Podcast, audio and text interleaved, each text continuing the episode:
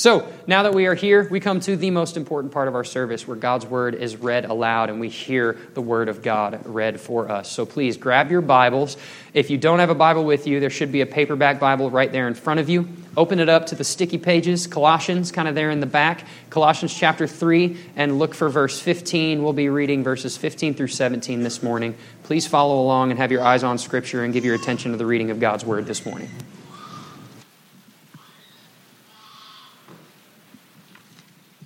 Colossians 3, starting in verse 15. If you're there, say, He will be praised. All right, Colossians 3, starting in 15. And let the peace of Christ rule in your hearts, to which indeed you are called in one body, and be thankful.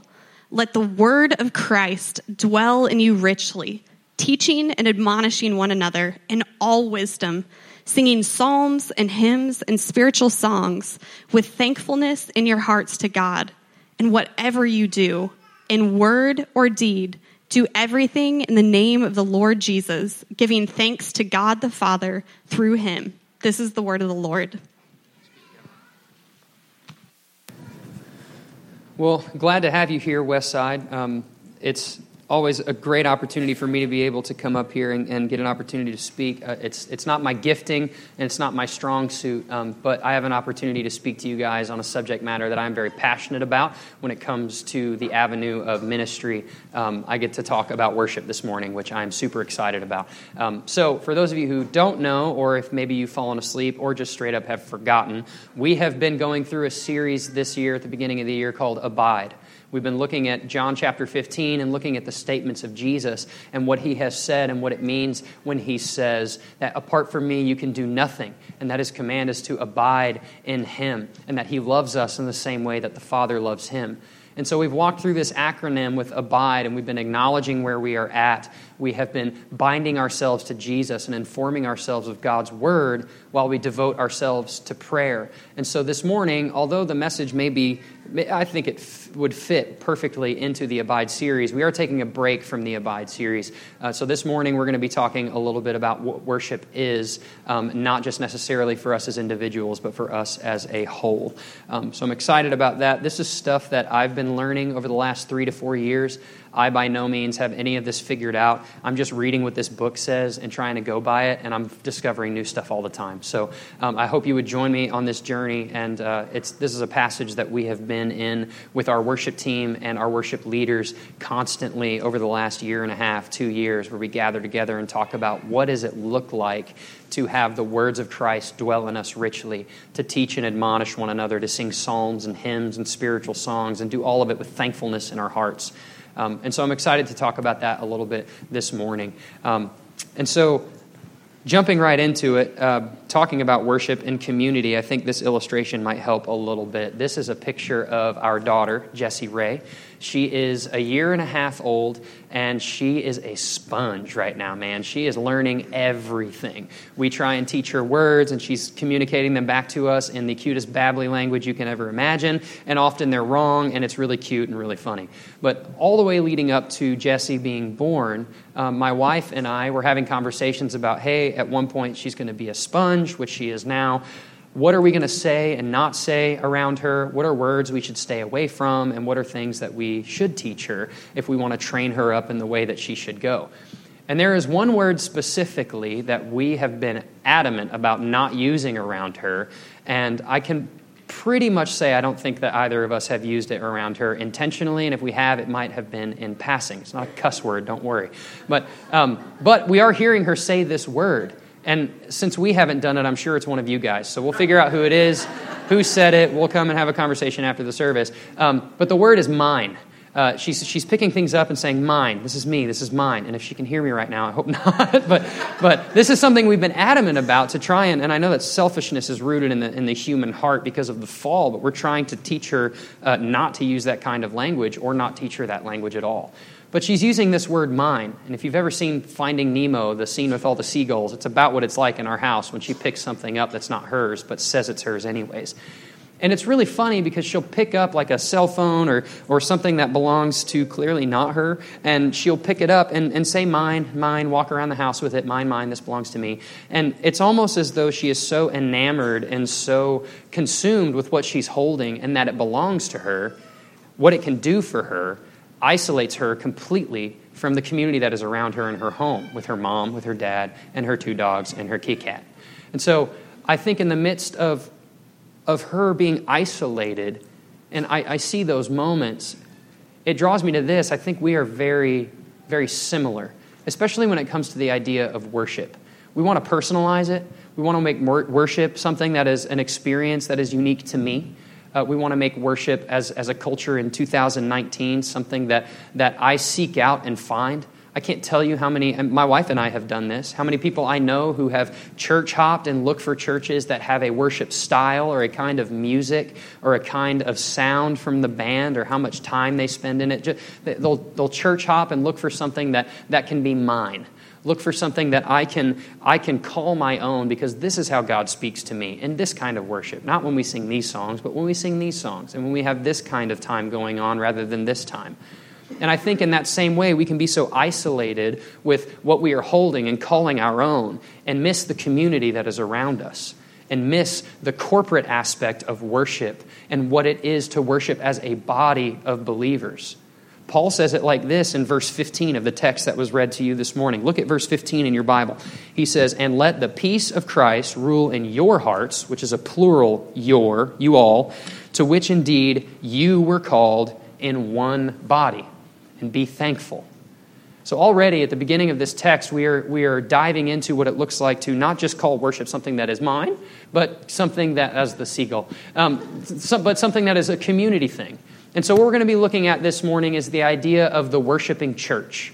The worshiping church, not just worship as, as what it is perceived or knowable as for you as an individual, but when we gather together and what that looks like. So, we're going to talk a lot about the structure of the service that we have here at Westside and why we do what we do, song selection, and what we do in the service, and how not just the musical aspect of the service being worship, but the entire gathering is worship.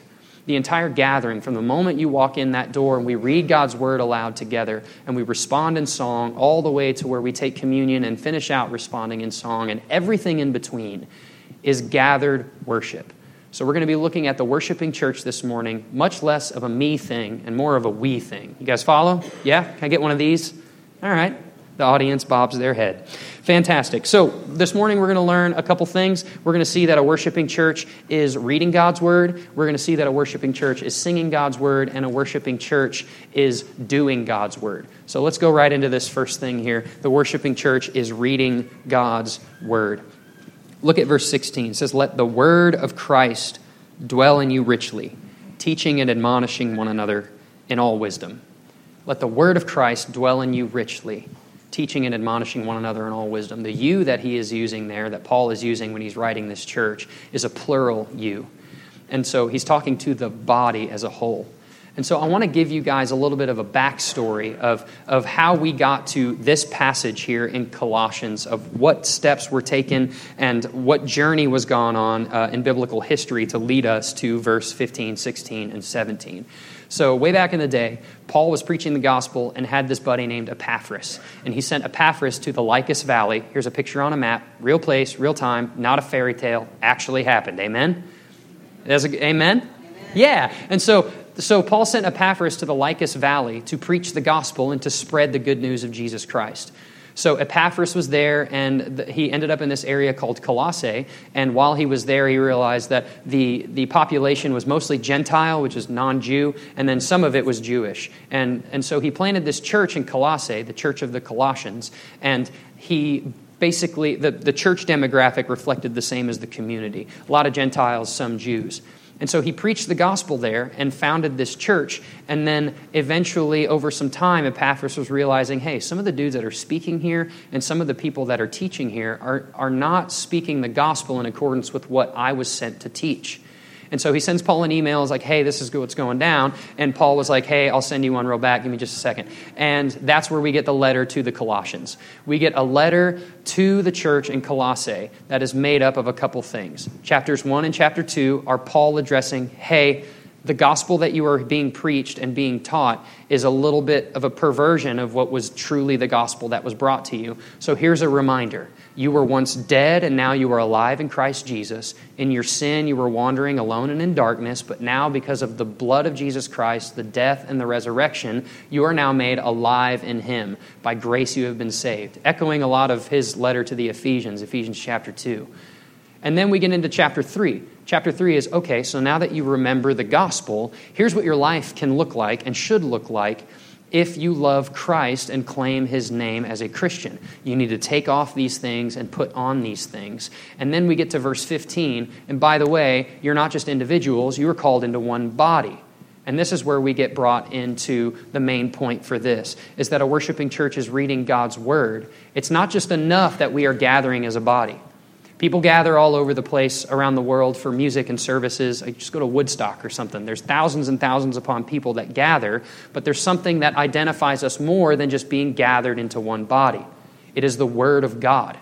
We see right there in verse 16 let the words of Christ dwell within you, teaching and admonishing one another in all wisdom. Why is the Word of God important when we gather? And I'll get a little bit to the implications of us as individuals, but let's talk about the worshiping church and why the worshiping church is reading God's word. Why is God's word important and at the center of everything that we strive to do, either here at Westside or as the Big C church? Well, all we have to do is look at Scripture for the answer for that question because Scripture interprets Scripture and we get to see what God's words say about the value of God's words and the importance of God's words. The Psalms are a beautiful place that we can go to to look for the words of God and the importance of them in and of themselves. Psalm 33, verse 6 says, By the word of the Lord the heavens were made, and by the breath of his mouth all of their host.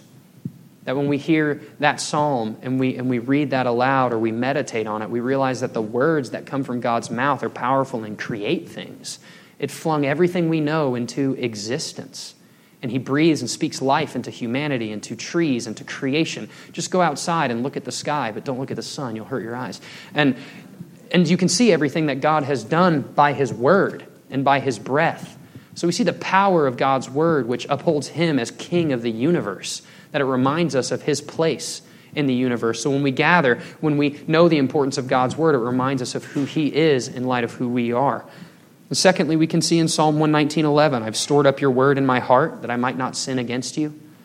Not just a reminder of the words of God that he created everything and is the master of the universe, but also those same words we can store in our heart that will guide us through times and trials and joys and good times in life. God's word also says in the psalm that your word is a lamp to my feet and a light to my path.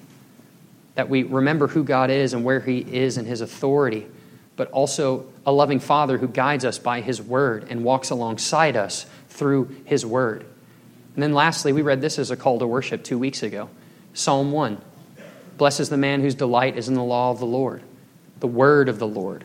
On His Word, he meditates day and night. He is like a tree that is planted by streams of living water. It produces its fruit in its season, and its leaf does not wither. So we see that God's word is important in reminding us of who he is and what he has done to fling everything into existence by the word of his power, but also a loving father that comes and allows us to store his word in our hearts to guide us through life like a lamp to our feet and a light to our path. But also that it's something that we can root and ground ourselves in and that we can see our lives flourish and grow over time in this word that is rooted and stored in our hearts. Having God's word is at the center of, of everything that we do as individuals, but also as a worshiping church, is so important to remind us of those things. And so, what I wanted to do this morning for a minute is just kind of show you. Um, you may be able to see it. It's a, this is our scheduling service, planning center. This is how we put our services together each week, where we go through and attempt to put God's word and put it in every single portion of the service as best we can to, to from, from a call to worship to everything in between. And I'll just walk you through it. If you can see it, God bless you. You have great vision. That first thing up there at the top, um, for, this is from a couple weeks ago in our Abide series. This is where we read Psalm 1 aloud together. And we have God's word read aloud together so that we can allow God to, to speak to us as, through his word as we navigate into glorifying and worshiping God through this entire service and then we sing songs. I don't know if you've noticed this by now, but at the bottom of every song slide, we have a portion of scripture that ties in with that lyric or is the source for that lyric so you can understand why we are singing what we are singing and where from God's word it comes and how it ties into what God is teaching us through the sermon from that Sunday. And then comes the most important part of the mess, the most important part of the worship gathering where God's word is read aloud to you that we all have our eyes on Scripture. Pastor Jason has said this numerous times, and, and it's a quote from John Piper that if you want to hear the voice of God, read your Bible out loud. And so we attempt to read God's Word out loud as often as we can here at Westside because we want God's Word to be at the center. We want to be reading God's Word as a worshiping church. And then afterwards, we also did, uh, a couple weeks ago, we did a couple songs and then a catechism um, in between those last few songs. And a catechism is just a way of, of teaching by asking a question and we answer aloud with truth from God's word. And we'll often read a scripture before or after that. And just before that in the sermon, Colossians, Colossians 3.16 says to let the words of Christ dwell in you richly and teach and admonish one another in all wisdom that is what is happening when we have the Word of God being preached to us and taught to us and expounded on of, hey, this is what God's Word says, this is what it means, and this is how you can apply it to your life today. We attempt to put God's Word at the center of everything we do here because it always points us to Christ. Um, we see this in, in a lot of different areas of Scripture as well. Uh, we don't just do this because we think it's a good idea. If you look at the history of worship gatherings in the Old Testament and the New Testament church, a gathering of worship to worship and glorify God is almost never, is never removed from the Word of God. Is never removed from the Word of God. It is always at the center, and it, all, it is always paired with the worship of God. In Exodus chapter 13, you have Moses talking to the people of Israel about the Passover, and he gets words from God that he delivers to the people of Israel and says, Hey, this is what you are to do at the season of Passover. And when your children ask you, Hey, why are we doing this? Why are we eating this lamb? Why are we doing the blood on the doorpost and all of the other things? You can use these words to remind them this is to celebrate when I brought you out of Egypt. This is to celebrate when I saved your children from the Passover the words of God being reminded to in the center of, of all of that. In Deuteronomy chapter 4, Moses goes to the top of the mountain to meet with God, and he comes down and delivers the Ten Commandments, or in the Hebrew can be literally translated as the Ten Words to the Israelites. We have that encounter with God surrounded by God's Word. Nehemiah chapter 8, the people of Israel are rebuilding the wall of Jerusalem and the moment it is done, they celebrate with a worship service. And some dude named Ezra gets up and reads the law of the Lord, the word of the Lord, from sunrise until about noon, a four and a half hour sermon. Some of you guys are ready to go to lunch right now. I don't know if you could handle that. I don't know if I could handle that. Four and a half hours of God's word in that worship service. It was solely God's word being read. The Psalms, in and of themselves, are God's words that are preserved for us in Scripture, but they're also songs that were penned by David, a super cool guy, and he used for a lot of the context of his lyrics promises of the Word of God all throughout the Psalms. So, in and of themselves, the largest book of the Bible is a preservation of God's words that were spoken and promised beforehand.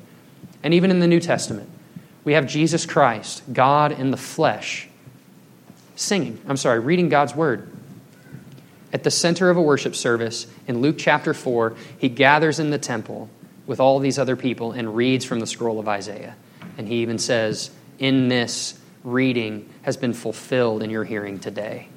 So we always see God's word at the center of every worship service, and so we strive to do the same as a worshiping church. And we always want to lead with that.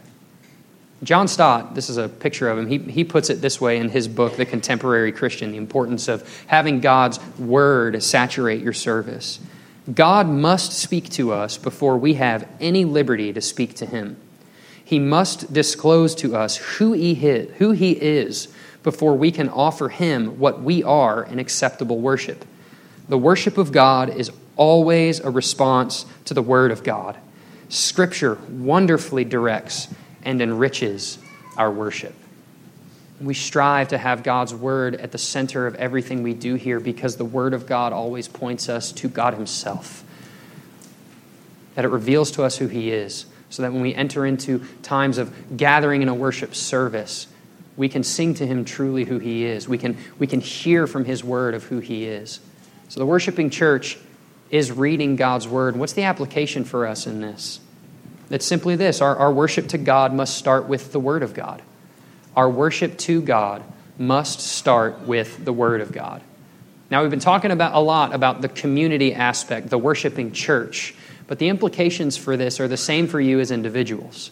It's the same for us as individuals when we go home, when we spend time with our families, when we spend time with our friends. Is the Word of Christ dwelling in you richly? Have you been taking advantage of, of going through this Abide series that we've been going through and, and picking up a discipleship journal reading guide from the Welcome Center table out there? If you haven't done that yet, I would encourage you to. Yeah, you'll start a little bit late, but you'll start. You'll have an opportunity to have a guided reading portion that you can, you can be guided through God's Word throughout the year.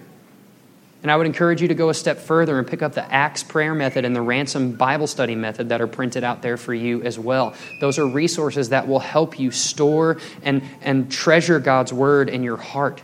So that whether it's great times or bad times or any time at all in your life, you can draw from the well of Scripture that is inside of yourself and speak God's joys and glories and goodness back to Him regardless of your circumstance regardless of your circumstance. So we have seen that the worshiping church is reading God's word, is reading God's word. But now we move on to the worshiping church is singing God's word. The worshiping church is singing God's word. Look at verse 16, the first and second half. Let the word of Christ dwell in you richly, teaching and admonishing one another in all wisdom. And here it is singing psalms and hymns and spiritual songs with thankfulness in your hearts to God singing psalms and hymns and spiritual songs. Why do we sing? If you really slow down and think about it and break down what singing actually is, it really sounds like silly. It sounds like a goofy thing to do. Why can't I just say these things rather than fluctuating my voice and my tone up and down and then picking words that rhyme and doing it with a bunch of other people all at the same time? It sounds a little chaotic and a little crazy. But there's a quote that comes from a guy I follow. His name is Aaron Ivey. He's a worship pastor of a church down in Texas. He says this For some mysterious reason, God, from the beginning of time, has designed the human heart to respond to Him through the avenue of singing. For some mysterious reason, God, since the beginning of time, has planted this in us to respond with singing. And if you really look around at our lives and the way that we are as a culture, even just in the United States, we have songs for everything. Think about the next time you have a birthday in your house. I mean, another trip around the sun for somebody, as a friend of mine says, and we, we light the candles on the cake and we bring it out to the table and we sing happy birthday to them. We have branches of our military that have their own songs and anthems that they sing when they march. We play songs when people get married that, that are tied to their hearts, and then canon in D minor, which is awesome when the bride walks down the, when the, bride walks down the aisle. We have songs for our country. We have songs that tie us emotionally to the ones that we love and the ones that we care about. And there's something about music that really activates an area in our heart that, that makes us respond to something. I mean, think about it. You could read a story about a guy in the country whose wife left him, and all he's got left is his dog and his truck. But for some reason, when you hear it with these three chords and this melody, it is so much better to hear that. You know, you can hear a love story written in a poem, which is great, but when you hear a love song from George Harrison, it's completely different, and your heart resonates with it in a different way. Why are we wired this way? Why are we wired? To respond to God and to respond to things with song and with singing. I, I learned this this week, and uh, this is something that I've uh, I was just blown away with, and I, I hope you are too. But um, I'm going to give a couple reasons of why we sing. The first one is God sings. Did you know that? Did you know that God sings? I didn't know that until this week. I read that and I was like, wow. And it makes sense, right? We have scriptures that we have scriptures that tie us to this knowledge. In Zephaniah 3:17 it says the Lord your God is in your midst. He will rejoice over you with loud singing. With loud singing. Have God the Father, a loving creator and God who sings and rejoices over his children and over his people. And we also see it with God in the flesh, Jesus Christ. He was a singer as well. In Matthew chapter 26 verse 30 it says, "And when they had sung a hymn, they went out on the Mount of Olives. Jesus sang. Very God in the flesh sang as well. I think that is so profound, and it's really no surprise that if we are created in the image and likeness of God, then it would be no surprise that we, that God would give us gifts that would give, that would give us the ability to, to write lyrics that rhyme and use timbre and melody and rhythm to, to bind all these things together and, and, and lift them up together in song and in music. But it, it, it's got to go one step further than just God being a singer and then us just by nature being singers. We also sing because God commands us to sing. We sing because God commands us to sing. The Psalms, again, can be a great resource for, for singing and knowledge of why, why we sing together as a worshiping church. And I'm going to read some of them for you. These are some of the commands we have in Scripture through the Psalms to sing as a body of believers. Psalm 33 1 Shout for joy in the Lord. O you righteous, praise benefits the upright. Give thanks to the Lord with the lyre. Make, it's an instrument, not like a person. Um, make melody to him with the harp of ten strings and sing to him a new song. Psalm 34 3, Oh, magnify the Lord with me and let us exalt his name together. We just read that aloud this morning. Psalm 47 1 through 2, clap your hands. He wants us to get involved. All peoples, shout to God with loud songs of joy. Psalm 65 1, praise is due to you, O God in Zion. And, and Psalm 66 1 through 2, shout for joy to God, all the earth. Sing the glory of his name and give to him glorious praise. God commands us to sing, and we see it in Scripture. And so when we sing, we can sing in obedience to God, but we need to know what we are singing and why we are singing it. And for us as believers, we have the gospel. We have the good news of Jesus Christ that Paul was reminding the Colossians of before we get to these verses of you were once dead and now you are alive. The psalmist puts it this way in Psalm chapter 40 verse 3. He says, "He has put a new song in my mouth." A song of praise to our God. And some of you may be thinking, why in the world do we get together and sing? I can't carry a tune in a bucket for the life of me, and I don't enjoy singing. Bob a, an author that, and a worship pastor that I, I love to read, his, he has a quote on this, and he says, The question is not, can I sing this song? It's, do I have a song to sing? And yes, a resounding yes as believers. We have a song to sing because He put a new song in our mouth, a song of praise to our God. And so, one step further of what we sing as a body of believers, we sing of who God is and what He has done. And this, this is something I'm passionate about. It's not even my notes. I'm going to derail here for a few minutes to talk about this, but I promise it makes sense and I promise it's uh, relevant. So, who we are, uh, who God is, and what He has done. Um, something I believe that, that it sounds easy to do, and as believers, we're like, yeah, we sing of God and who He is and what He's done. But when you look at the individual life of the, of the community that makes up the church, I believe that, that what we are listening to and what we are reading and, and how we are living that out actually might be a little bit different than what we think. Um, our culture is, is extremely celebratory for, uh, for, hey, you are doing super well. Don't let anybody at work tear you down. You need to climb the social ladder because you're awesome and nobody needs to get around you. And way to go, man. Like you finally did it. You've been saving up for this thing for years and, and you're, you're faithful to yourself and, and all of that. Well, whatever the situation is, what I'm trying to get at is that rather than seeing of who God is and what He has done, we are celebrated in our culture today to sing of who we are and what we have done. Who we are and what we have done. And I think sometimes there's a danger in the same way as, as Pastor Jason often says, just because it's in a Christian bookstore doesn't make it Christian. I believe it goes true for the statement of just because it's on Christian radio doesn't mean it's Christian. Or just because it's on a Christian album doesn't mean that it's Christian. And I'm not up here to like fundamentally bash and go burn your albums and stuff, but I am saying you need to be listening to what you are using that guides you in worship. if you're listening to the radio as a source of time for you to worship and connect with the Lord, you better be sure that the lyrics that you're listening to are pointing you to Jesus and not maybe yourself of who you are and what you've done. Here's an example. Tell me if this doesn't sound positive and encouraging. Quote, I used to think that I could not go on, that life was nothing but an awful song.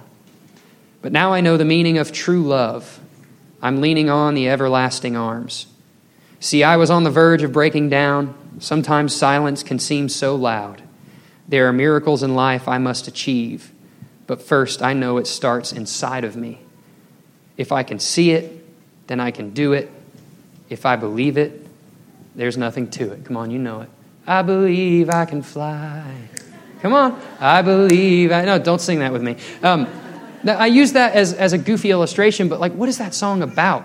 in, in researching and R. Kelly and his and, and, and, the author of those lyrics and what that means, like I could not find anything beyond inspiration.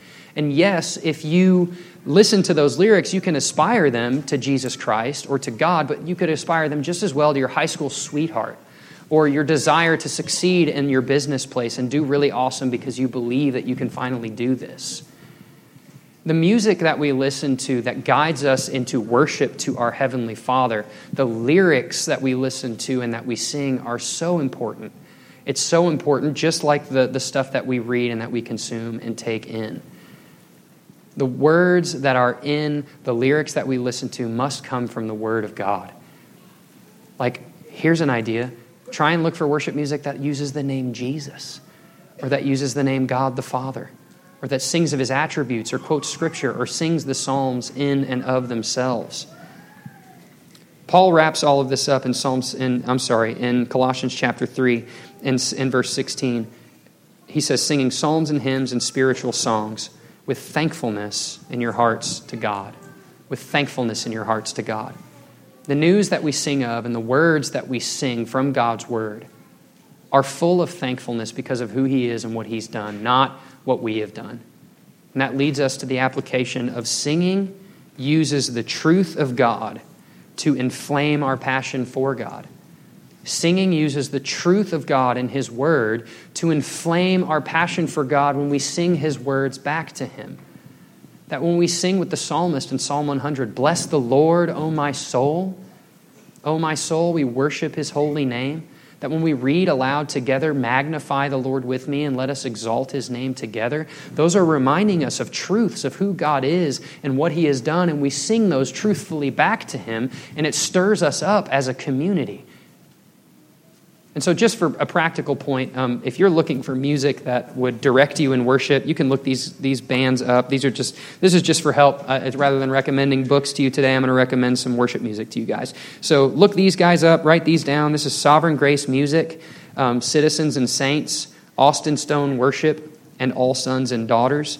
Um, these bands do a really great job of, of infusing biblically rich lyrics into their songs um, that will help point you to, to the, the love of Jesus Christ as well as what he, who He is and what He has done for us. We sing a lot of this stuff here, and uh, hopefully you will take advantage of that. And so we see in that the worshiping church is reading God's Word, that we come together and we hear God's Word read aloud, we read it aloud together and then the worshiping church is also singing God's word. But lastly, we see that the worshiping church is doing God's word. The worshiping church is doing God's word. Look with me in verse 17.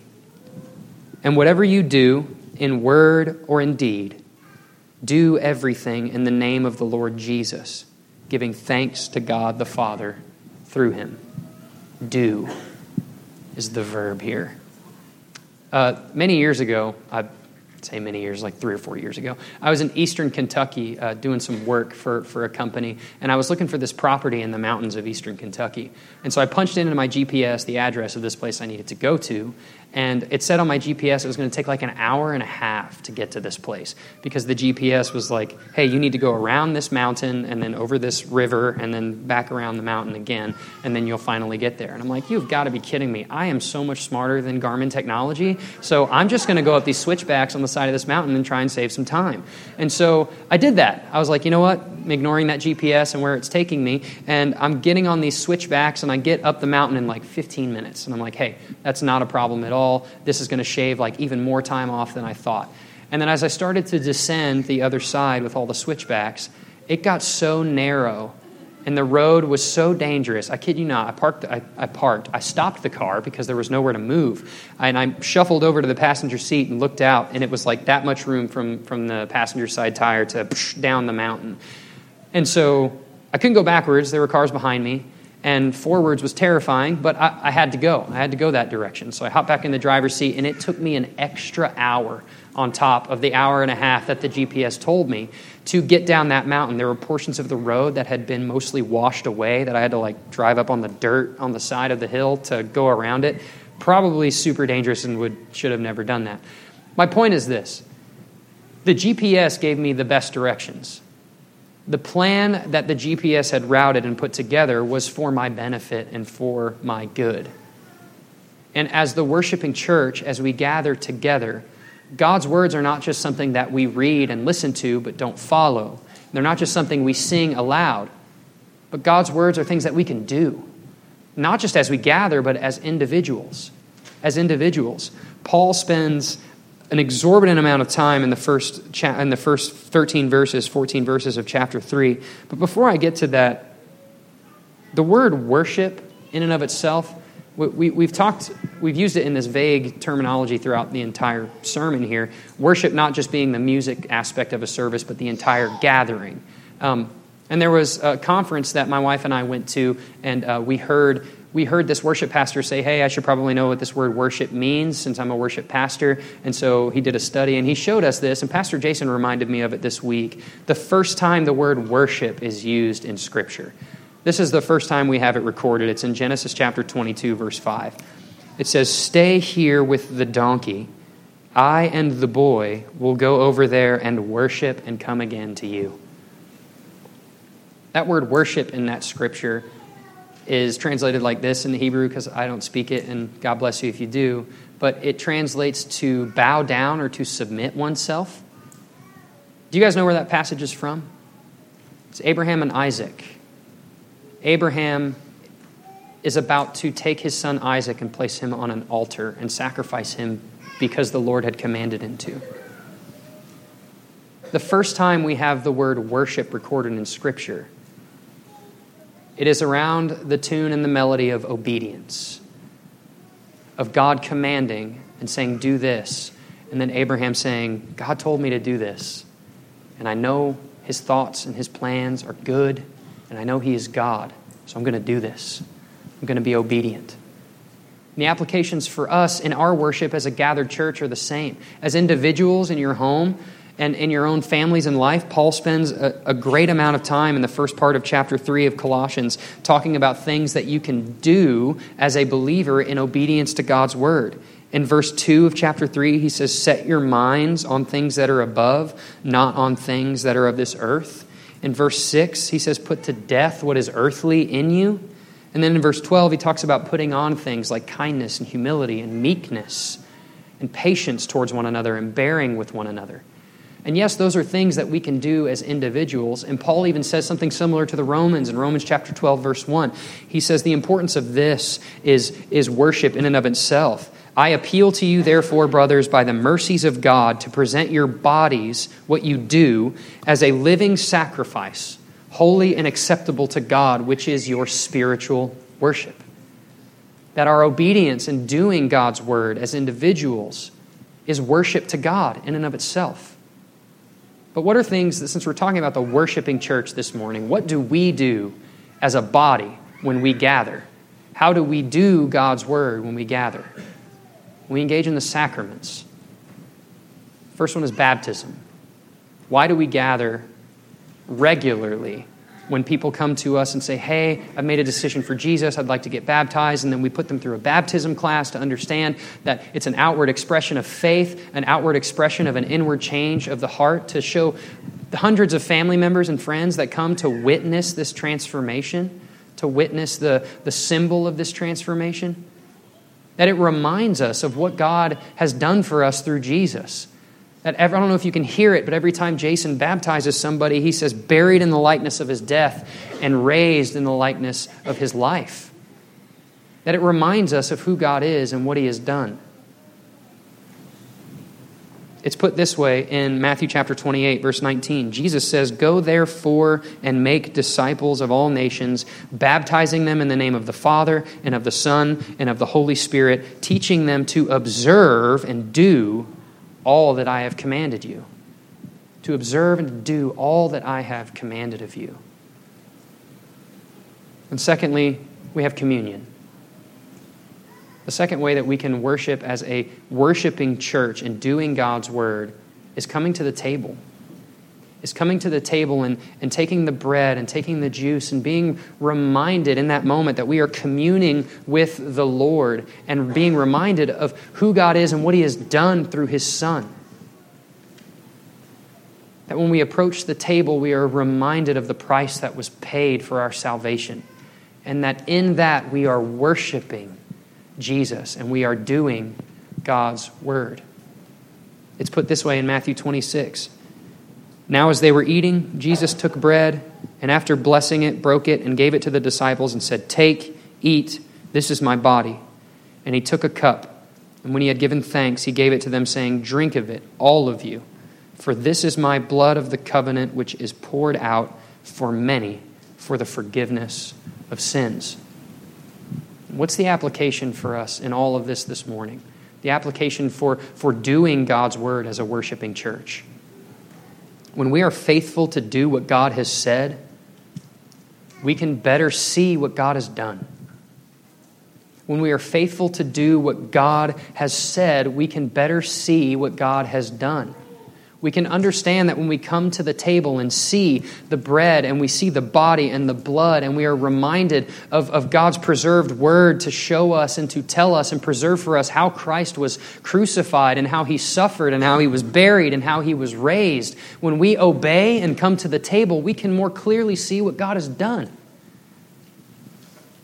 The band's going to come up and, and lead us in a time of response. And I'll close with, with this. Um, the entire gathering that we've talked about this morning as a worshiping church has been pretty heavily surrounded with an emphasis on God's Word. And there's no apology for that. There's, there's no shame in that. We believe that, that God's Word points us to God's Son, and so we want it at the root of everything that we do. Um, but the reason that it is at the heart of everything we do is because it points us to Jesus. It does point us to Christ. That if we, if the worshiping church is reading God's word and having God's word taught and admonished and corrected to us and in our lives, as we sing God's word aloud together, making sure that the lyrics and, and the words that we sing point to Jesus and sing of who He is and what He's done, not who we are and what we've done. And as we come and do God's word through baptisms and communion and gathering with one another and obeying the commands in Scripture to love our enemies and to love our neighbors as ourselves, to bear one another's burdens and fulfill the law of Christ, to gather together and eat in our homes and break bread together with glad and generous hearts, doing all of these things is worship. And with God's word at the center of it, will never stray from worshiping God rightly if God's word is at the center of it all. I'd like you all to stand if you're able. And I read this on my own this morning, but I'd love for us to read this aloud together. Um, John 1, is that up there? John 1 1? Yeah. The entire service is focused around God's word because God's word points us to the Son of God. The word of God, also in and of itself, is God. Jesus is the living word. Let's be reminded of that and read this aloud together. In the beginning was the Word, and the Word was with God, and the Word was God. He was in the beginning with God. When the Word of God directs our worship, our worship is directed to the living Word. That's Jesus Christ. When God's Word directs the way that we gather, not just in this building, but in this community, in the way that we connect with one another in community groups, in the way that we sing together and raise our hands and look around and are, are encouraged, not isolated, but encouraged with the community around us knowing I know what that family is going through but this, this past week, but they're raising their hands and singing, Bless the Lord, O my soul. I know that this person in our church has just lost a loved one, but they're singing it as well. That we are encouraged and stirred up by one another. And as we come together to do God's word and to commune with one another and with the Lord at the table, if we worship that way, it will always be directed towards the living Word, Jesus Christ. Would you pray with us this morning? Heavenly Father, thank you so much for your Son and for your Word. Thank you for your words as they are a light to our feet and a lamp to our path. That as we come to the table this morning, as we do your Word, as we obey the command to remember you and to do these things in remembrance of you, I pray that by some miraculous way through the power of your Holy Spirit, you would make it real and new to us. That as we approach this table, remind us of the suffering, remind us of who you are and what you've done, remind us of the burial, and remind us that you are alive. Help us with these things this morning. And I pray that with a greater knowledge of how a worshiping church looks like, you would help us as individuals become worshiping individuals constantly rooted in your word and your Son. Help us with these things this morning, and we ask it all in the mighty name of the living word, Jesus Christ. Amen. Amen. Please come forward and respond as you feel led in communion.